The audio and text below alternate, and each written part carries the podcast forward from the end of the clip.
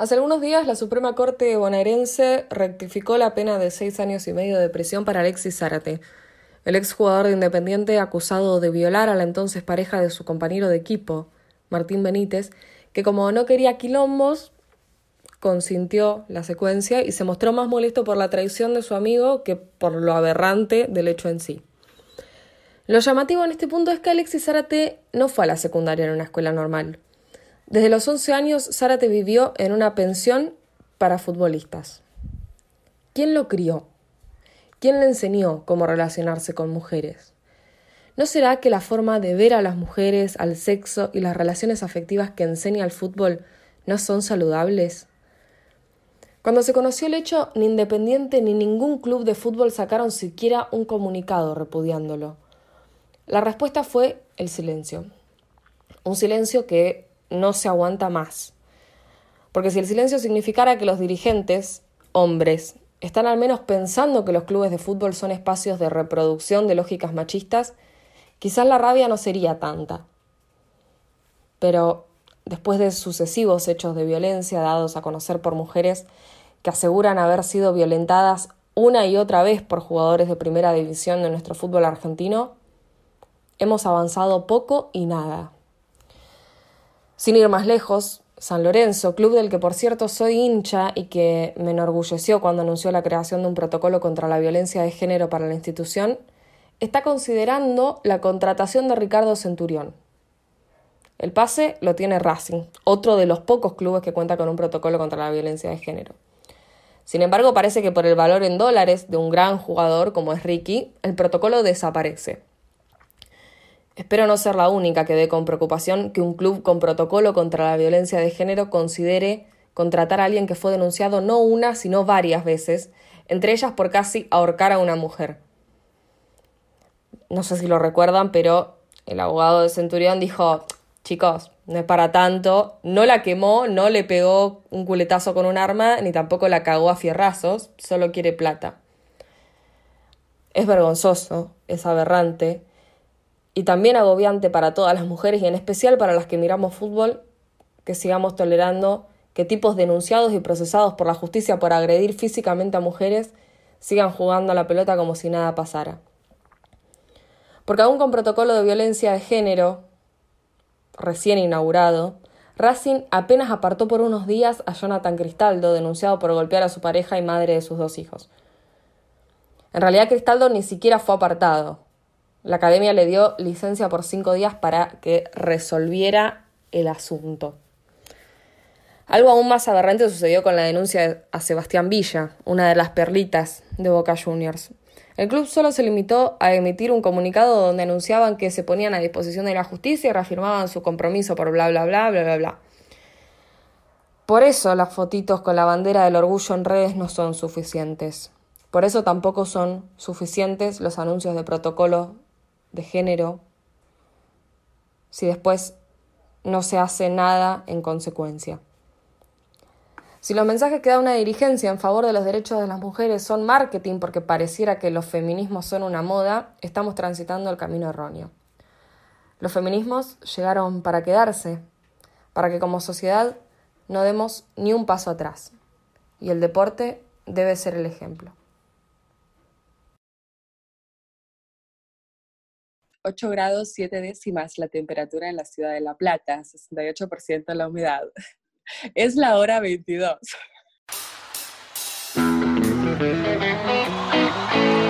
Ingresa al aire comunitario el equipo de la No Se Mancha, que forma de la siguiente manera. El Chino pena el arco, en el fondo la línea de cuatro con Brian Ojeda, el Goyo Grasso, Lucas Torres y David Soltero.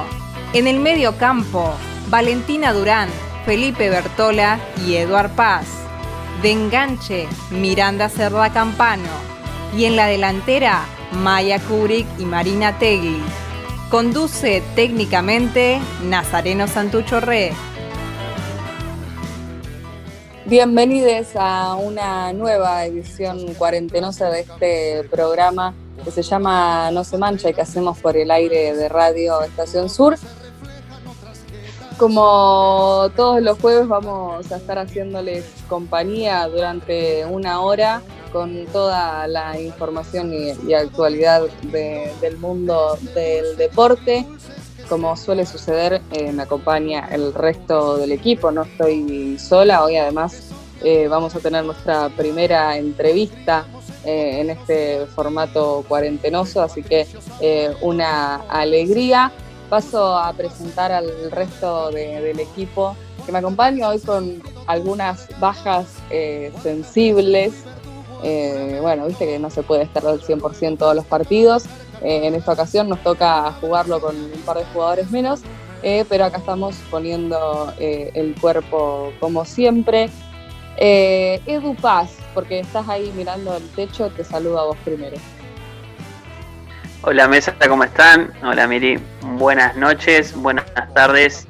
La verdad que contento, como siempre digo, de estar acá otro día más compartiendo este hermoso programa. Como bien decías, hoy una entrevista bastante copada que se va a venir en un ratito, y bueno, también vamos a estar hablando sobre las noticias más importantes de, de la semana en respecto, con respecto al deporte, y también un, un, un tema de debate bastante bueno para analizar y para poner en mesa, ¿no? Para, para debatir. Así es, bueno, Edu que va a estar eh, formando parte de la dupla, eh, hoy no tridente, porque bueno, una de nuestras bajas eh, sensibles es Valen Durán, a quien por supuesto le mandamos eh, un beso grande y esperemos que nos pueda estar eh, acompañando en, en la próxima edición, y la dupla la completa, eh, sí señores, eh, Maya Kubrick. ¿Cómo estás, Maya? Hola Mir, buenas noches para todos los oyentes, muy muy feliz, como comentaba Edu, siempre contenta de estar grabando la No Se Mancha, también de estar saliendo en vivo por el aire comunitario de Estación Sur, y nada, venimos a, a traer un par de notis de, del mundo del deporte, y también un debate a comentar, más que todo cómo sigue el deporte femenino en algunos casos y qué discusiones se están dando ahí, así que eso. Bueno, eh, y por el momento cierra eh, esta mesa, eh, hoy a cargo de, del bloque temático de, de, de esta noche, Felipe Bertola, que bueno, va a estar acompañado por Lucas Torres, que está teniendo algunos problemitas con su micrófono, pero que va a ser parte del programa. Eh, pero bueno, Felipe, te saludo a ti. ¿Cómo estás? Hola Miri, hola al resto de los compañeros y buenas noches a, a todos los oyentes de Estación Sur. Sí, como dijiste vos, eh, por ahora estoy solo, estamos esperando a que Lucas arregle los problemas técnicos con su micrófono. Va a llegar claramente, siempre se llega, me parece. Y así que hoy me voy a tomar el atrevimiento de, por ahora, eh, dar, dar un poco a conocer de lo que vamos a hablar hoy, que va a ser básicamente sobre... sobre lo que, va, lo que está ocurriendo en este momento sobre la idea de la anexión al territorio palestino eh, eh, en manos de principalmente el Estado sionista de Israel y al mismo tiempo eh, Estados Unidos de Norteamérica con Donald Trump, Donald, Donald Trump a la cabeza.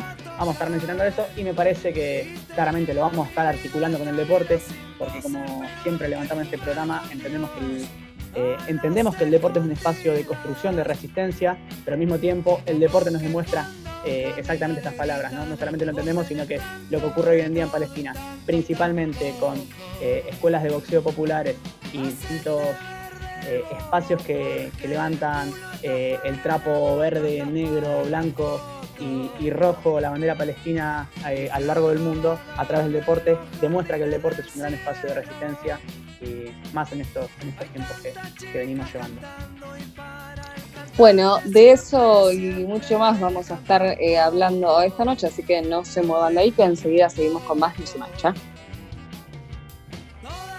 No, el sin audio, Lucas se puso el sin audio, pueden observar el nombre que tiene, es muy gracioso.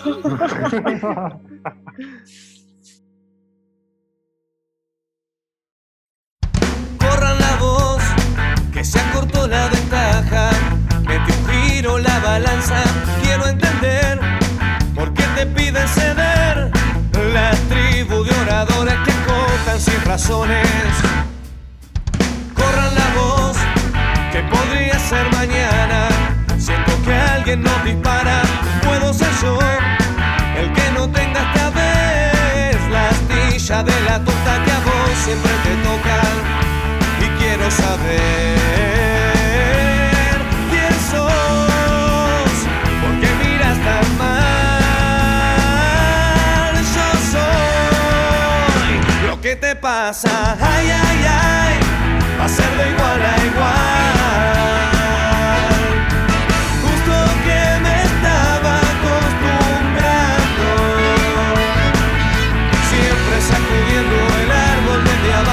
A ver si cae algo mejor o peor.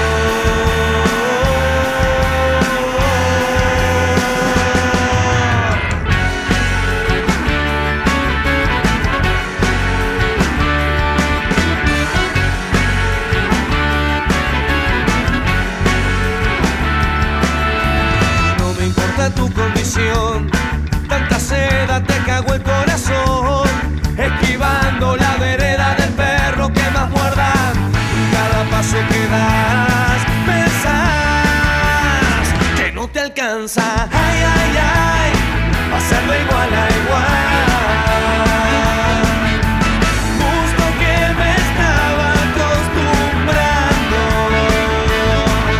siempre sacudiendo el árbol desde abajo para ver si cae algo mejor. Siempre sacudiendo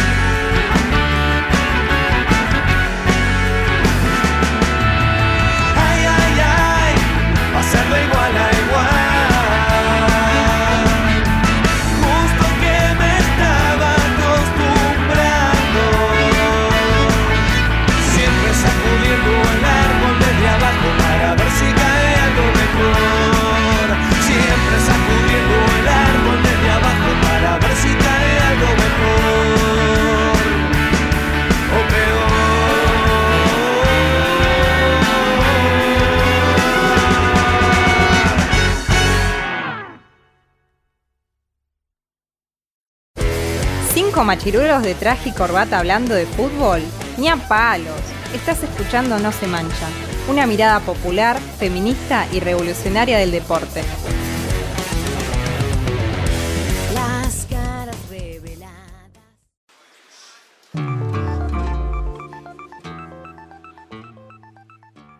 La A T P hará ajustes en los rankings por la pandemia. La Asociación de Tenistas Profesionales informó que ahora las clasificaciones cubrirán un periodo de veintidós meses, de marzo de dos mil diecinueve a diciembre de dos mil veinte. La medida fue tomada en pos de garantizar equidad y estabilidad para los competidores.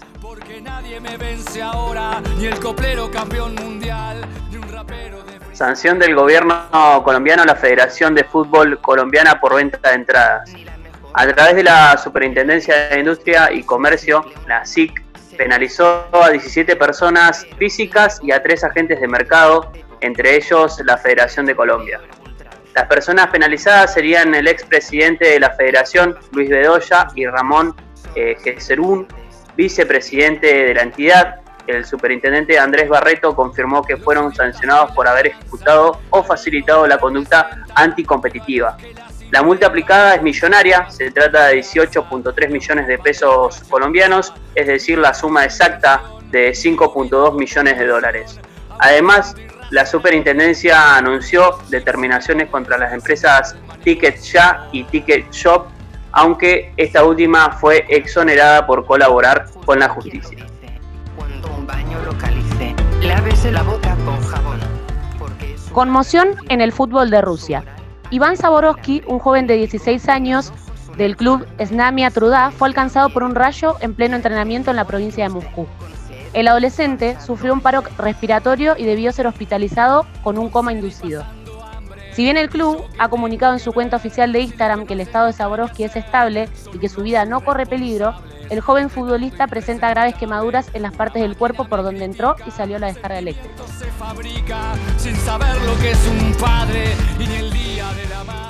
El Inter ofreció duplicarle el sueldo a Lautaro Martínez. El club italiano pretende que el delantero se quede en la Serie A y no opte por marcharse al Barcelona, que viene tentándolo desde hace algunos meses. El administrador de la entidad de Milán aseguró que no quieren vender jugadores importantes y le ofrecieron a Martínez un sueldo anual de cinco millones de euros. Los traten como ineptos, les falten el respeto. Ferrari y F I A apuestan a la inclusión en la Fórmula uno.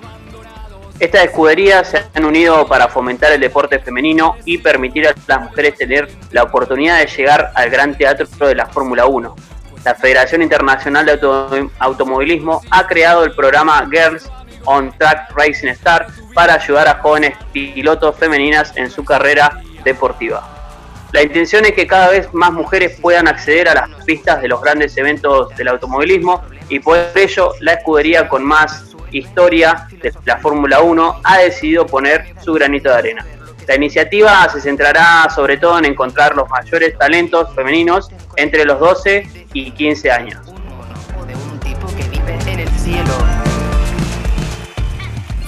La meta de unir Ushuaia con Alaska corriendo, truncada por la cuarentena. El atleta Juan Pablo Saboniti se planteó como meta correr desde Ushuaia con la convicción de llegar tres años después hasta Alaska, cubriendo cerca de veinticinco mil kilómetros, casi unas seiscientas maratones. Explicó que en esa épica de soñar un viaje largo, lejos de las carreras multitudinarias, pensó en unir Ushuaia con La Quiaca, pero cuando vio que eran seis mil kilómetros le parecieron muy pocos. El mensaje que desea transmitir el atleta es la importancia del lenguaje de señas y con el mundo parado por el coronavirus se encuentra varado en Chile, pero con la motivación de cumplir la meta en algún momento. Los únicos órganos que les funcionan y seguro no los donan son la cartera y el... A F A pide vista en el expediente de espionaje en el fútbol. La Casa Madre formalizó el pedido al Juzgado Federal de Dolores por la causa de espionaje comandada por D'Alessio. Por pedido de Claudio Chiquitapia, presidente actual de la Asociación de Fútbol Argentino, en un principio la intención será formar parte de la querella. El juez Ramos Padilla había aceptado ayer como querellante al secretario ejecutivo de la presidencia, Pablo Tobillino, por el mismo motivo que le presentaría A F A.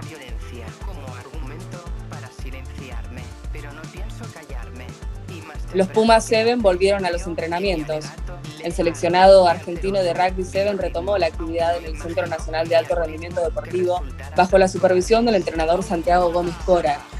Luego de la autorización del Gobierno Nacional y respetando los protocolos sanitarios, los Pumas se preparan para eventuales competencias futuras. Intolerantes, exégeta, egocéntricos, libelo, cavernícolas, alien, corruptos, quincalla, inhumanos, anda, anda.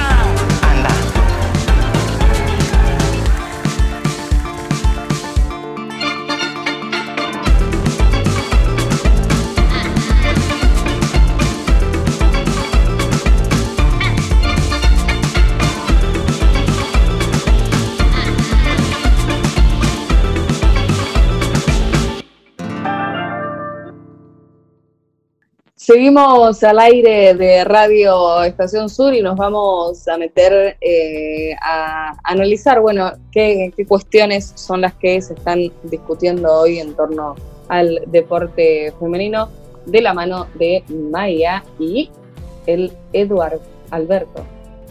Sí, en la parte de debate vamos a estar trayendo acá con mi compañera May. Y obviamente, quien quiera hablar, obviamente tiene el espacio, acá mis compas, eh, más que nada tocar el rol de la mujer, ¿no?, en la actualidad, que cumple dentro del deporte eh, argentino. También hay que destacar que ha sido en gran ayuda en estos últimos tiempos, gracias a la Subsecretaría de Género, al Ministerio de Turismo y Deportes, y también, obviamente, a estos últimos años de lucha Que, que ha presentado el feminismo, ¿no?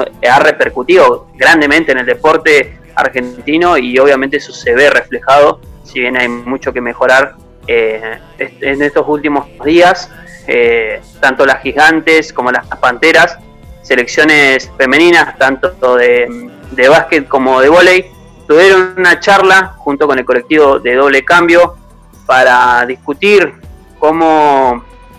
por ahí cómo ha ido avanzando esto que le mencionaba y también la lucha que se están presentando, así que por ahí eh, Maya, no sé si querés aportar algo en un principio para empezar eh, con este con este debate y con esta puesta en común, más que nada. Sí, Edu, eh, buenísima la, la presentación que hacía, comentando más o menos en qué línea fue la charla que, que dieron las compañeras, que la verdad me pareció súper interesante, primero porque se, se tomen el tiempo y busquen el espacio de, de hacer una charla así en este contexto, que no es fácil y que también me parece que es muy necesario. Digo, hace unas semanas hablábamos de que las jugadoras de las Gigantes ya no cobraban ni siquiera la beca que otorga el ENAR, entonces me parece que, que puedan salir a, a dar discusiones y a comentar cuál es la situación de, del deporte para las mujeres. Me parece que más en sus voces cobra sentido porque, nada, lo cuentan desde la experiencia y eso me parece zarpado. Después, obviamente, invitar a toda la audiencia y también a los compañeros de algunos no pudieron a, a escuchar esa charla, porque la verdad hay muchas frases para, para destacar, así como para empezar. Lo, lo que más me llamó la atención es que varias compañeras comentan como el, el machismo en, en el deporte como un círculo vicioso, ¿no? Como un círculo que arranca y termina siempre en los mismos lugares y que se maneja casi que una estrategia, ¿o no? Como lo plantean, y me parece que eso es lo interesante también de, del análisis, ¿o no? Porque se entregó un montón de cosas que dicen, ¿no? Como para resumir, pero plantean que justamente eso, no sé, eh, se dice que no se va a ver tanto deporte femenino como deporte masculino. Bueno, pero no se televisa el deporte femenino como el deporte masculino. Bueno, pero ¿hace cuántos años que se invierte en deporte femenino y en deporte masculino? Bueno, ahí hay un montón de discusiones y, y ellas vienen a comentar eso, incluso poniendo ejemplos como diciendo, bueno, ¿a quiénes admirábamos nosotras cuando éramos chicas? ¿Por qué la mayoría son hombres? Y bueno, viene el mismo círculo vicioso en el que se reconocen un montón de actores que están laburando para invisibilizar a las mujeres, desde los medios de comunicación hasta las instituciones que han sido las que más resistencia capaz han ofrecido en, a, a los feminismos y a las luchas que venía mencionando Edu. Entonces me parece que desde ese lugar es súper interesante la charla. Y en conjunto también con lo que mencionás, una de las cosas que dejaron bien en claro es que esa lucha que se presenta y que ellas están presentando es obviamente para las generaciones venideras, y también en eh, donde ya varias de ellas se encuentran fuera de, de, de juego, o sea, se han retirado, pero sin embargo eh, ejercen algunas como D T. La verdad es que, que sorprende, como bien decías vos, que sean tantas las que se pongan de acuerdo para poder debatir estos temas y para que la gente pueda ver eh, lo que sucede y que, y que puedan ver realmente el, el otro el otro lado de la moneda, o lo que por ahí ellas decían de que de que por ahí es normal, o ellas incluso lo veían como normal, que, que, que siempre entrenen en la, en la parte de atrás de un gimnasio, que entrenen en las canchas, en las peores canchas, que siempre se le deje las canchas, las mejores canchas al, al, al equipo masculino, e incluso algunas destacaban de que Eh, venían los veteranos de los equipos y las sacaban de la cancha si se estaban entrenando, entre otras cosas. Y una también de, de las particularidades que se había dado en un principio en la charla era de, de la lucha por la igualdad y la equidad, ¿no? Ellas no buscan sacarle ningún privilegio a nadie, sino que siempre buscan la igualdad o la equidad, no solamente en lo económico, porque si bien en lo económico muchas veces es lo que dicen, no, porque lo hacen porque no tienen plata, no, lo hacen porque buscan lo económico. No, no es solamente lo económico. Lo que buscan es que, que haya un, un mismo desarrollo, tanto en, en las niñas como en, en las generaciones eh, jóvenes, podríamos decir, del deporte, que se le dé la, que se le preste la misma atención, que, que se les acompañe, que, que puedan tener el mismo desarrollo deportivo, ¿entendés? Eh, ponele vos, para que ellas o la, las jugadoras, muchas veces se la criticaba por eso, no, pero bueno, eh, ¿han hecho algo las jugadoras? Eh, ¿Han tenido algún logro?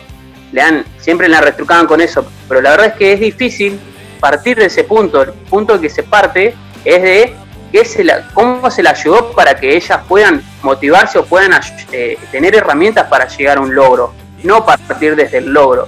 Creo que eso es importante también en cuanto a la equidad, porque sabemos que muchas veces los conjuntos masculinos parten eh, desde una edad temprana de entrenamiento, y las mujeres, como muchas de las que aparecían en la charla de las jugadoras, eh, recién comenzaban a practicar el deporte a una edad, podríamos decir, media tardía, entre los diecisiete y dieciocho años, que ya es cuando están en, en un nivel alto de evolución eh, tanto corporal y donde por ahí eh, en lo que es entrenamiento y todas esas cosas, eh, mientras más chicos se aprenda, como sabemos, eh, va a ser mejor. Entonces ella lo que pedían era eso, que se le enseñe desde, desde pequeña y que se le enseñe igual que un hombre. No tenía que cambiar prácticamente nada. Eh, yo quería hacer eh, un, un pequeño aporte eh, respecto de bueno, las discusiones que, que se tienen que, que estar dando respecto a, a género en el deporte. Eh, hace algunos días nos enterábamos que Alexis Zárate, exjugador de Independiente, y Temperley va a tener que cumplir seis años de cárcel, eh, por seis años y medio de cárcel, por eh, violar a la expareja de Martín Benítez. Eh, La, la realidad es que eh, hay algo que plantea Ángela Lerena en, en relación a esto que me parece bastante interesante. Eh, Alexis Zárate, bueno, había apelado a la sentencia, ya se lo había condenado por, por ese crimen. Él apeló y fue la Suprema Corte eh, de Justicia de, de la provincia de Buenos Aires la que terminó rechazando el, la, la apelación, razón por la cual va a tener que efectivamente cumplir la condena de, de seis años y medio en en prisión, pero eh, me parece que acá hay, hay que reflexionar respecto a una cuestión que es, bueno, eh, Alexis Zárate vivió desde los once años, desde los once años en la pensión, eh, en una pensión para futbolistas, es decir, en, en, la, en, en la pensión de, de Independiente. Bueno, ¿quién lo crió? ¿Quién le enseñó a vincularse con, con las mujeres? Eh, me parece que hay mucho para reflexionar, eh, ¿no? Respecto de, bueno, este fútbol eh, cría a violentos y, y violadores. ¿No, no será que la forma de, de ver a las mujeres y, y las relaciones afectivas eh, que enseña el fútbol no son saludables eh, en este momento? Me parece que esa es una de las grandes discusiones que hoy eh, se tiene que dar, porque eh, precisamente nos encontramos frente eh, a un caso de, de una violación que eh, se da eh, mediante un pibe que básicamente creció en una pensión con otros varones que juegan al fútbol. Sí, ahí con lo que menciona Mir, me parece que, bueno, de por sí las instituciones, más allá de lo que siempre levantamos en este programa que, que realizan las instituciones deportivas y los clubes, bueno, eh, respecto al machismo hay muchas cosas que rever, y de hecho eso, los feminismos lo están poniendo en la mesa hace varios años, solo que las instituciones, como propias instituciones, valga la redundancia, presentan resistencia a esas cosas. Me parece que, que en realidad, bueno, las compañeras justamente con esta charla son otro ejemplo más de que se están planteando por lo menos preguntas que antes parecían, nada, naturalizadas. Y me parece que ahí lo que dice Mire es fundamental, porque las compañeras justamente hablan de la educación. Es un cambio profundo, es como decía Edu, no se trata de sacarle nada a nadie, se trata de un cambio profundo que implique por lo menos preguntarse, bueno, ¿cómo nos educan? ¿Cómo vemos a la otredad? ¿Qué, qué es lo que, por qué se, se naturalizan diferencias o no? ¿Por qué eso? Cuando sos pibe y tenés seis años podés elegir ir a jugar a la pelota, y cuando sos mujer tenés que esperar hasta poder expresarlo de una manera clara para que te dejen, por ejemplo, jugar a la pelota. Entonces me parece que, que es más que interesante, bueno, es invitar a toda la audiencia a escuchar a esta charla, que nos hagamos algunas preguntas de cómo fue construido el deporte, para también pensar ahora qué deporte queremos construir. Y bueno, sin mucho más que, que agregar eso, invitarles a, a que escuchen a, a mujeres también hablar de, de deportes.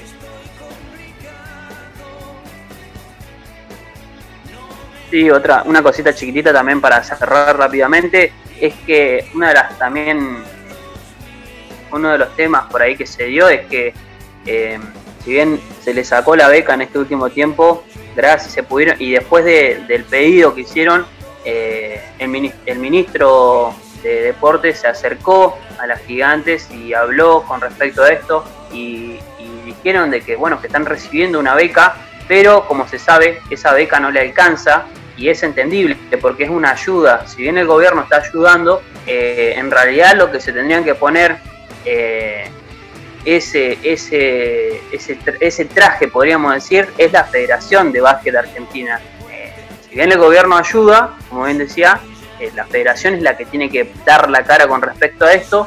Y, y otra de las cosas que mencionaban por ahí cortito es que... Eh, Ella lo, no, no buscan nada negativo, no buscan eh, que, se le, que se hable tanto de, de esto eh, de mala manera, podríamos decir, sino que, que se la empiece a ver de algo bueno, que, que empiecen a, a ver desde su punto de vista el deporte y no solamente del masculino. Sí, esto que menciona Edu es fundamental porque lo dicen, por eso decía que hay muchas citas quizás para recalcar de la charla, pero lo dicen concretamente que hay una cuestión con las federaciones que es falta de voluntad política, solamente eso quería hablar. Bueno, ahí pasaba nuestro debate de, del día, eh, recordarles que eh, van a poder escuchar esto en, en nuestras redes sociales, principalmente en nuestra cuenta de Spotify, nos pueden encontrar Eh, como No Se Mancha. Eh, si quieren revivir esta partecita del programa, solamente tienen que eh, entrar ahí. Eh, vamos a escuchar algo de música y enseguida seguimos con más música.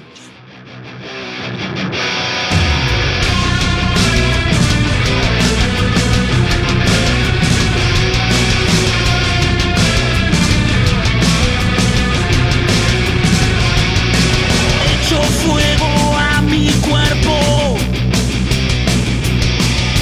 Sintonizo el momento. Los caballos corren fuerte y la prisa es mi juego.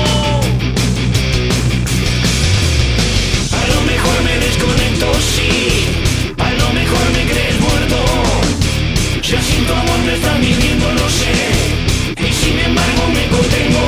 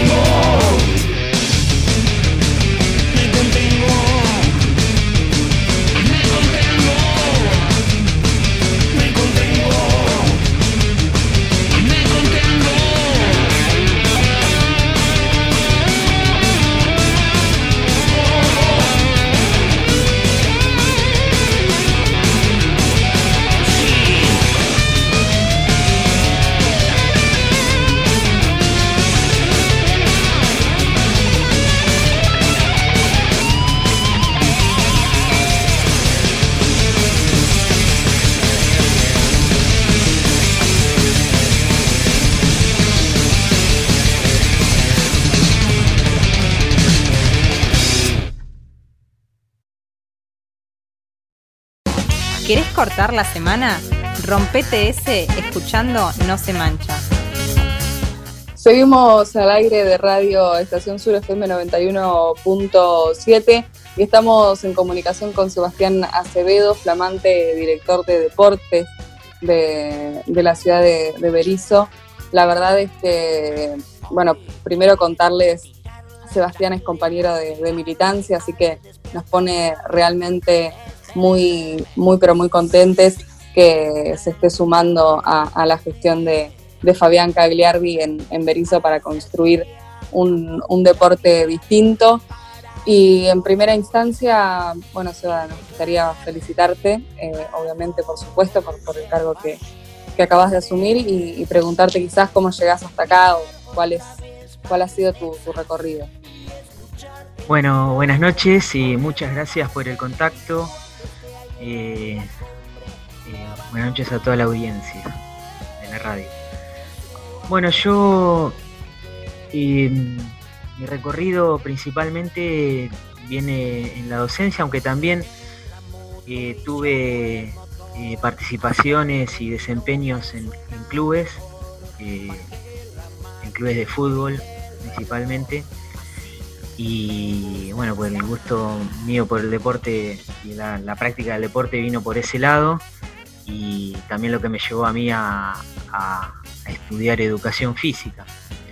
Después, eh, eh, bueno, empecé a estudiar otra carrera, ciencia de la educación, y ahí encontré un poco el, lo que sería, digamos, la, la, la participación política, empezar eh, a interesarme, más que nada la, la, carre, la carrera de ciencias me, me, me hizo interesar en lo que es la militancia en, educa, en educación, y bueno, y después eh, el tema de ser profe de educación física también a mí me, me, me posicionaba como para, para poder ser convocado a, a una dirección de deportes.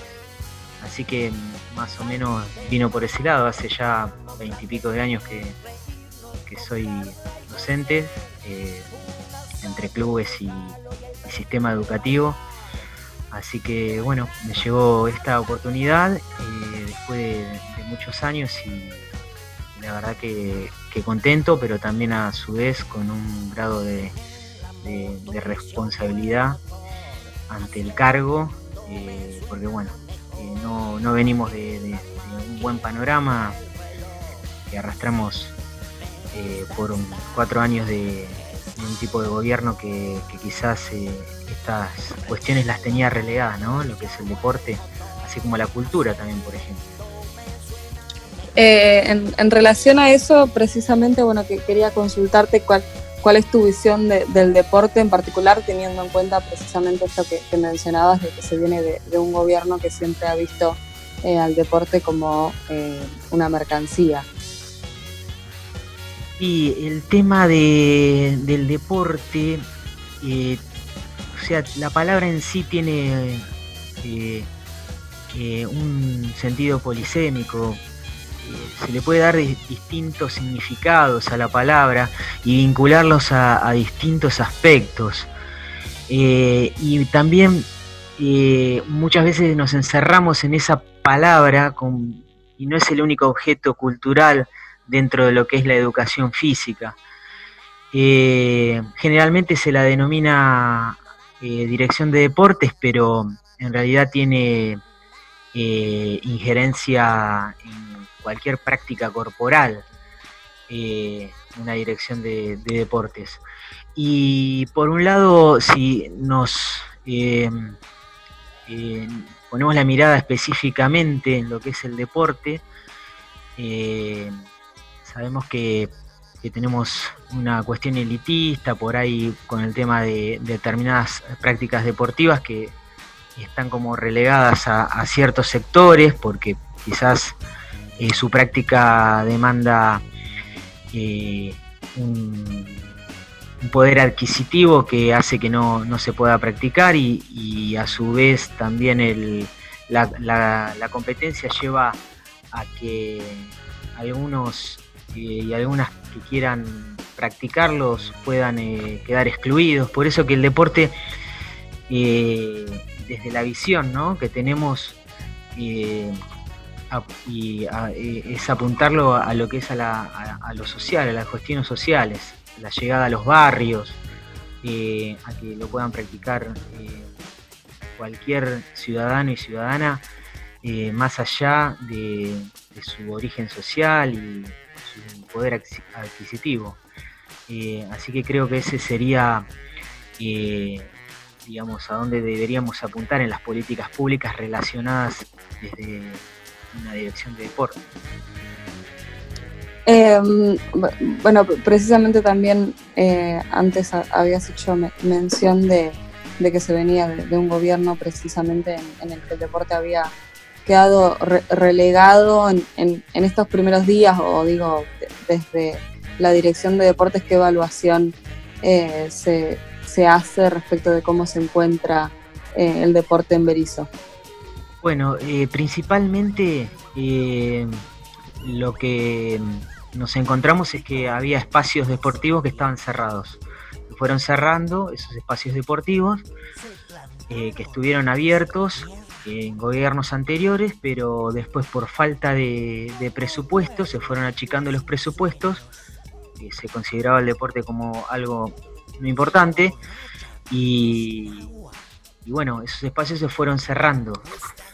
Eh, ahora lo que nosotros intentamos en un eh, principio, que en esto, esta, esta tarea la, la, lo tengo que decir porque yo recién comienzo, eh, eh, la empezó Aníbal Fernández, que es, eh, fue el primer director eh, de deportes designado, y, y con, con buen tino y con una decisión eh, acorde a, a, a, digamos, a, las, a las ideas que, que tiene este gobierno. Eh, estamos hablando del Frente de Todos, porque bueno, hay que decir que en Berisso está gobernando el Frente de Todos. Eh, a la cabeza del gobierno está el intendente, el intendente Fabián Cagliardi, que bueno, de paso quiero agradecer eh, la confianza depositada en mí. Y, y eso creo que fue princi- el puntapié inicial, eh, el tema de la apertura de, de ciertos lugares, pero bueno, eh, después de desarrollarse la colonia de vacaciones, que fue la primera acción que tuvo que encarar el, la dirección de deportes, comenzó a...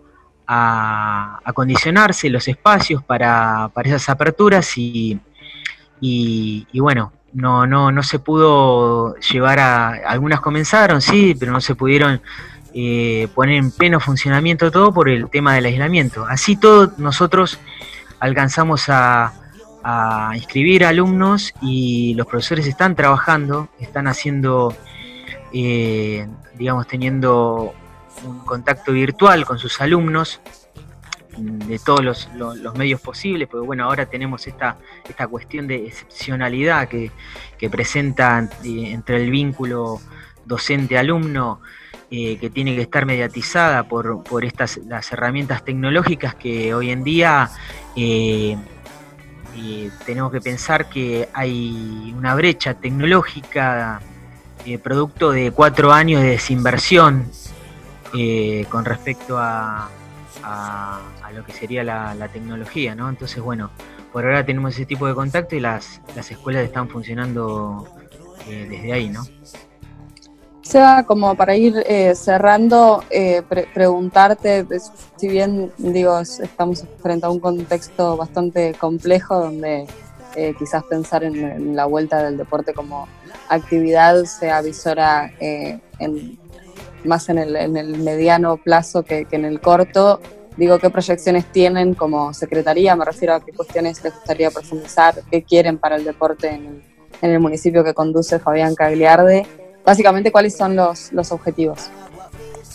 Bueno, eh, fortalecer el, el trabajo de las escuelas eh, municipales, eh, después este, tratar de de llevar eh, el, el deporte a, a, a, los club, a los clubes, vincularnos con los clubes de por, eh, los clubes sociales de barrio, para, para donde haya una necesidad, eh, poner el derecho de, del deporte y la recreación ahí. Y así que eh, básicamente por, por ahora eh, estamos eh, en una etapa de, de, de diagnóstico sin, sin empezar, ¿no es cierto? Así que eh, más adelante seguramente iremos pensando en otras cuestiones, pero básicamente el comienzo por, por este año, de mi parte en mi gestión, va, va en ese sentido. Bueno, Seba, te agradecemos muchísimo la comunicación. Sabrás que en radio el tiempo es eh, medio tirano, tenemos que, que despedirte, pero desde ya, obvio, agradecerte muchísimo, volver a, a felicitarte y, y desearte lo mejor para, para este camino. Bueno, muchas gracias por, por la invitación a poner la voz en la radio, y también quiero saludar muy afectuosamente y calurosamente a todos mis compañeros de la, la corriente de Nuestra Patria, que son mejores compañeros que yo, y bueno, eh, aparte decirle que los quiero mucho. Bueno, pasaba Sebastián Acevedo, director de, de deportes de, de la ciudad de, de Berisso, a quien le, le agradecemos eh, muchísimo la comunicación. No se muevan de ahí, que enseguida seguimos con más No Se Mancha.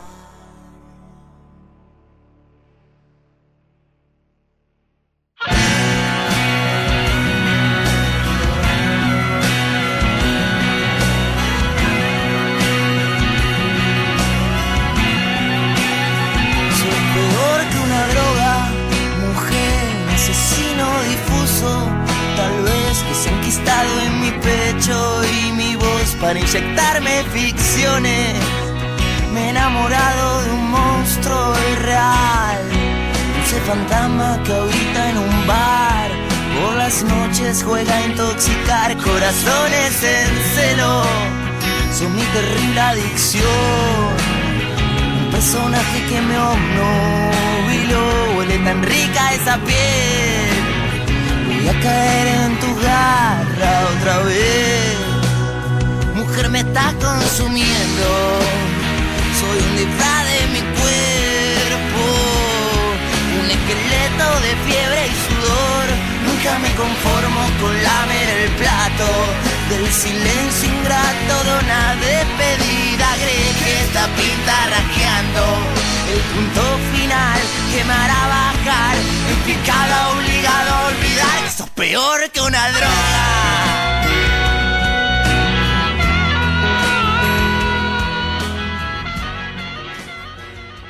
Aprovecho el espacio para mandarle un saludo y un beso enorme a mi queridísima novia Estela. Estela, te amo mucho.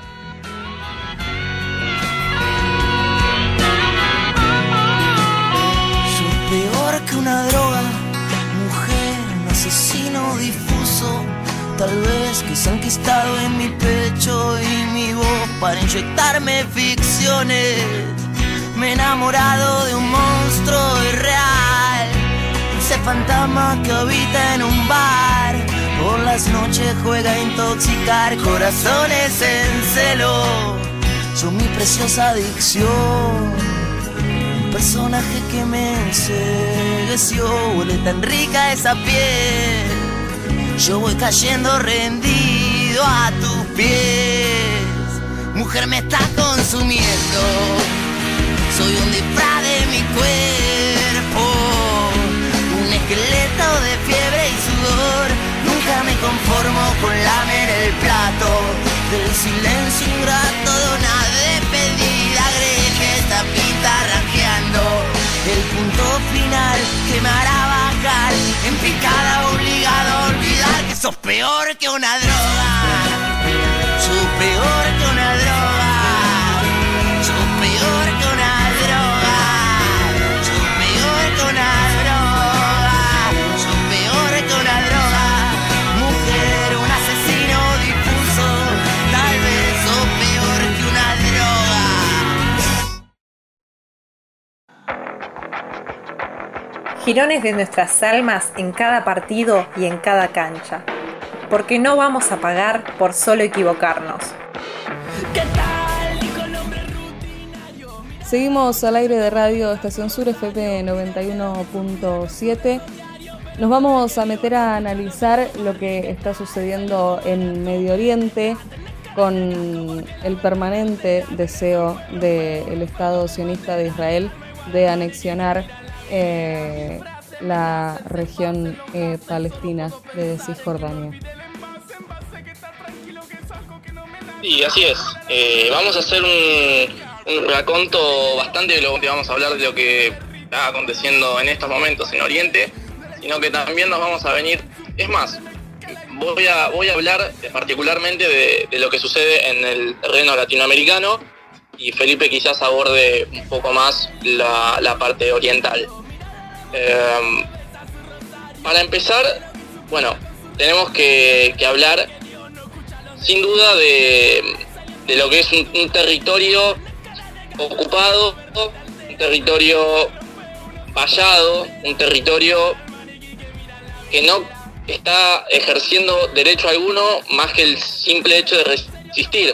Eh, estamos hablando de, de la contienda que hay entre Israel y, y el Estado palestino, un pueblo palestino que se encuentra eh, sitiado por el Estado israelita y está siendo acompañado por estados de gran potencial a nivel mundial, como, bueno, el caso más emblemático es el Estados Unidos, que hace muy poquito eh, apoyó el hecho de la anexión. Son, pero nos vamos a meter de lleno en, en el deporte y nos vamos a ubicar geográficamente en Chile.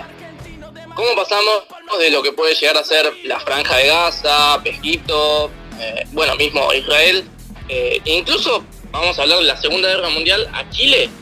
Bueno, la, la respuesta es más que sencilla. Eh, en Chile es donde se ubica la, la comunidad palestina más grande que vive fuera de, de Oriente Próximo, con cerca de una cifra cercana a las cuatrocientas mil personas, y de cierto modo podríamos inferir o decir que es la única comunidad que vive, eh, pero que vive en serio, digamos, porque la, la realidad es que la gente que vive en Oriente, el pueblo palestino que vive en Oriente, no, no vive, se, se limita a resistir. Y eso, bueno, desde la No Se Mancha eh, entendemos que no es vida.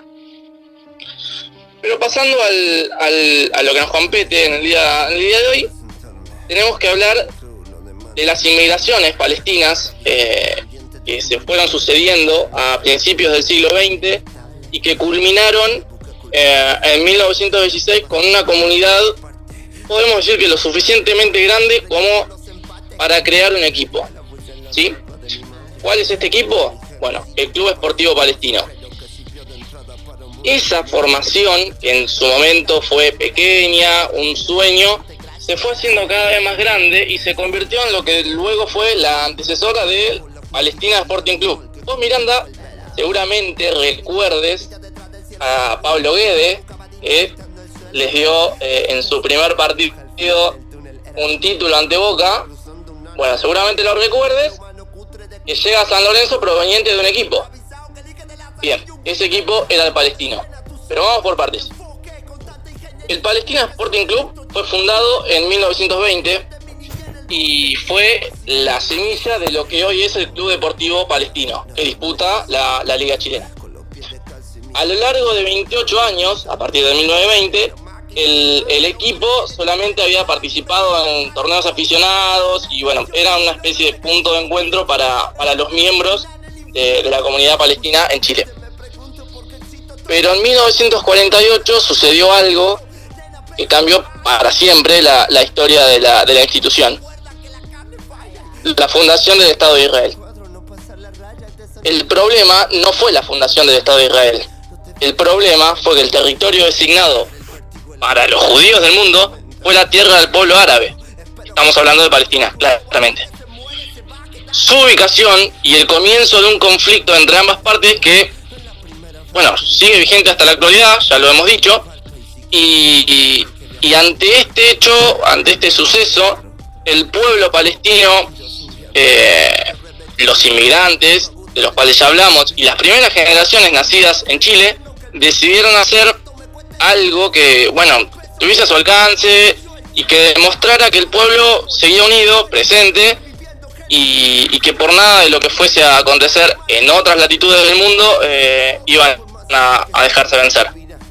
Ese algo fue recrear el club de fútbol, y en mil novecientos cuarenta y nueve, para enarbolar la causa de Palestina, eh, se refunda el, el club del cual ya hablamos. En mil novecientos cincuenta y dos, tres años después de la refundación, el Palestino pasa de la práctica aficionada a una segunda división. Año siguiente, campeón de la categoría y asciende a primera división. Bueno, desde entonces ha permanecido en la máxima categoría durante mucho tiempo, algunos breves pasos por segunda, pero se ha mantenido en la en la elite del fútbol chileno.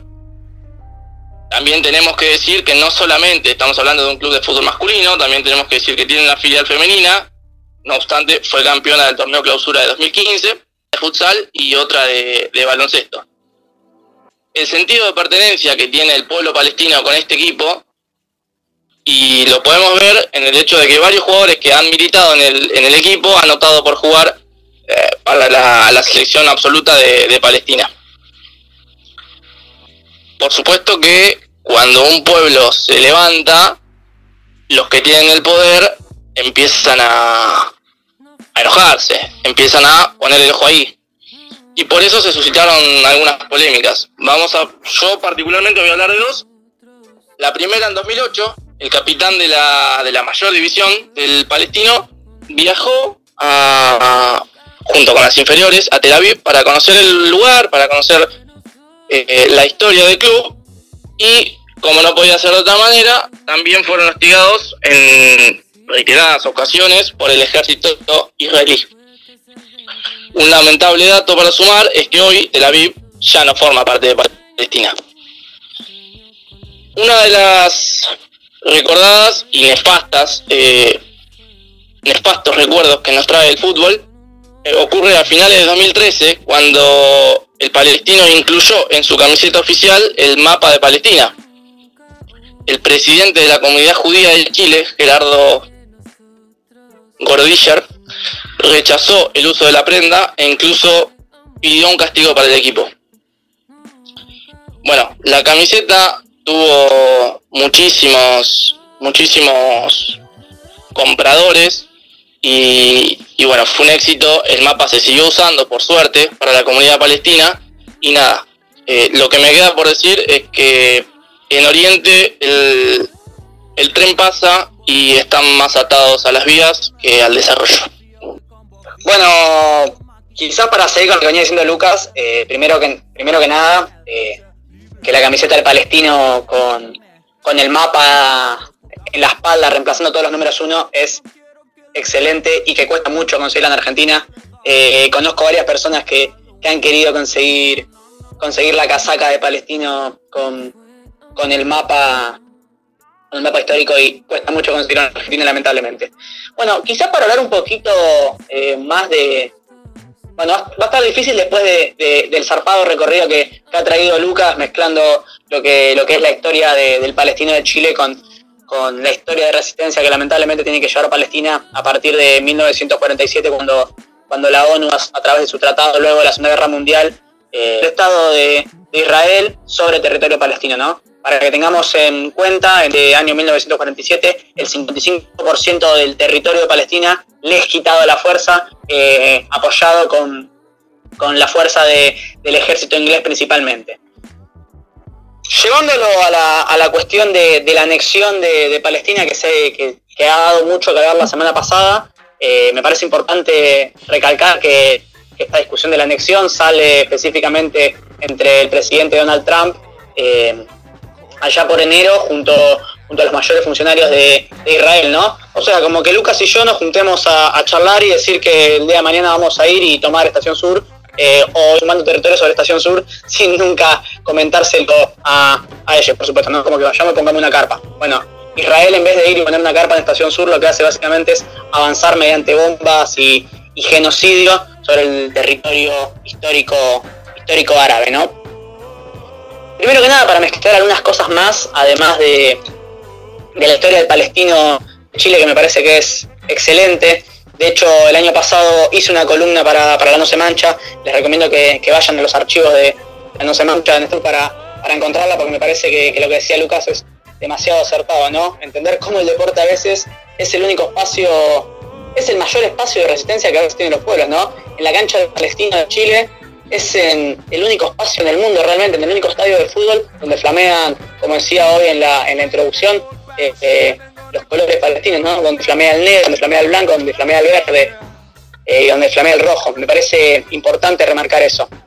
Hay otro ejemplo muy interesante que recomiendo que, que vayan a ver, que es el documental de Barricada T V, eh, donde, donde remarca eh, la resistencia de Palestina a través del deporte popular, ¿no? Acá principalmente es con eh, el box eh, contra, contra eh, el box contra el asedio, eh, el boxeo contra el asedio, dicho en castellano. Quizás para tener un tema para recomendar, eh, está muy bueno el documental de Barricada T V sobre Palestina y el deporte, donde básicamente lo que remarcan es un poco y reflotan la historia eh, del boxeo como institución deportiva popular, eh, que entiende esto, ¿no? Que a través de los guantes eh, defiende su soberanía y marca más hitos de resistencia.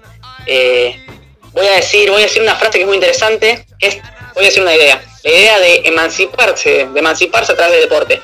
Pero diferencia como lo entendemos en distintos lugares del mundo, eh, entendiendo, nosotros muchas veces cuando hablamos del deporte, hablamos de que es un espacio para sacar a los pibes de la calle, ¿no? Bueno, en Palestina es distinto, es acercar a los pibes a la calle. Porque la calle en Palestina, lamentablemente, a través de las piedras, a través de las piedras, a través de las puteadas, como sea, son los territorios de resistencia ante los tanques, los armamentos, eh, los armamentos bélicos completamente terribles que tiene el Estado sionista de Israel, avalado y bancado también por, por Estados Unidos. Entonces me parece que es la, lo interesante de esta vuelta de hoja con el deporte, de volcar a los pibes a la calle, porque en la calle está la resistencia del pueblo palestino.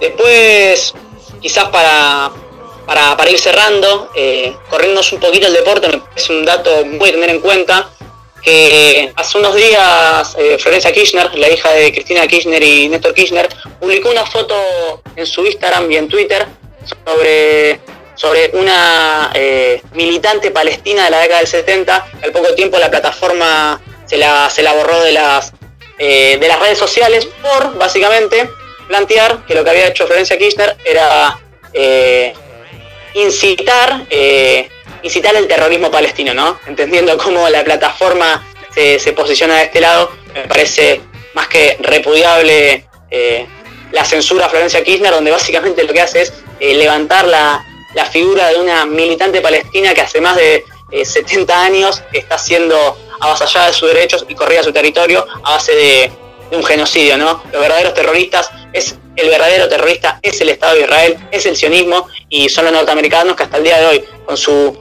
eh, vocación imperialista, imperialista, avanza día a día sobre el territorio palestino, ¿no? Así que quizás para, para ir cerrando la idea, me parece que lo interesante es eso, ¿no? Cómo a través del deporte se incita a los pibes a seguir resistiendo, y cómo nuevamente el deporte es ese espacio que muchas veces no generan distintos, distintos lugares que, que deberían dar la cara, y y donde día, donde día a día me parece que se sigue construyendo esa semillita de, de resistencia y de liberación también para, para el pueblo palestino.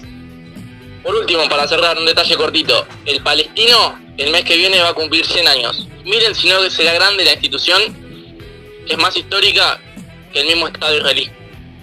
Quizás también, como última invitación, además del documental de Barricada T V, hay una excelente nota de nuestra conductora Miranda Cerda en Revista Trinchera sobre...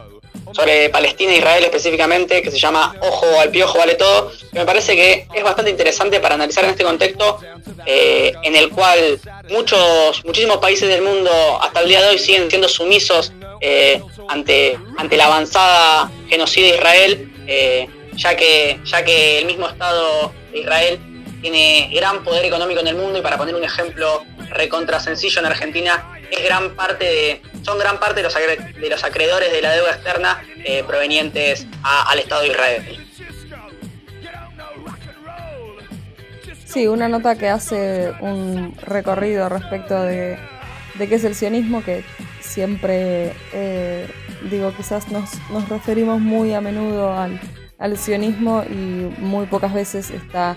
Eh, explicitado, bueno, de, de qué se trata, cuándo nació eh, y básicamente qué, qué piensa el, el sionismo.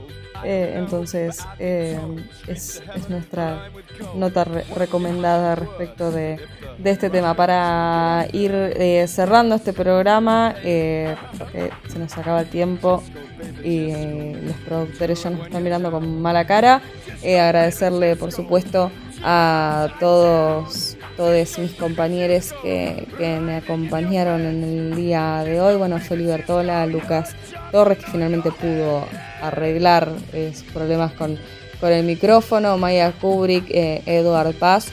Eh, mandarle un saludo muy grande a Valen, eh, que no pudo estar hoy, a Brian, por supuesto, y, y a Mar, que hoy eh, también eh, est- estuvieron afuera y seguramente vuelvan eh, el próximo jueves. Agradecerle a los productores que hacen posible que eh, este programa se esté transmitiendo en Radio Estación Sur, Nazareno Santucho, Goyo Grasso y el Chino P. Nos encontramos el jueves que viene, misma hora, mismo dial. Tengan un muy buen fin de semana.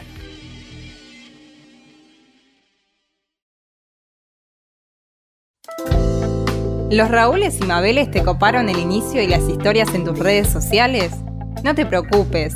Seguinos en Instagram, arroba la No Se Mancha, o encontrarnos en Facebook como No Se Mancha. No.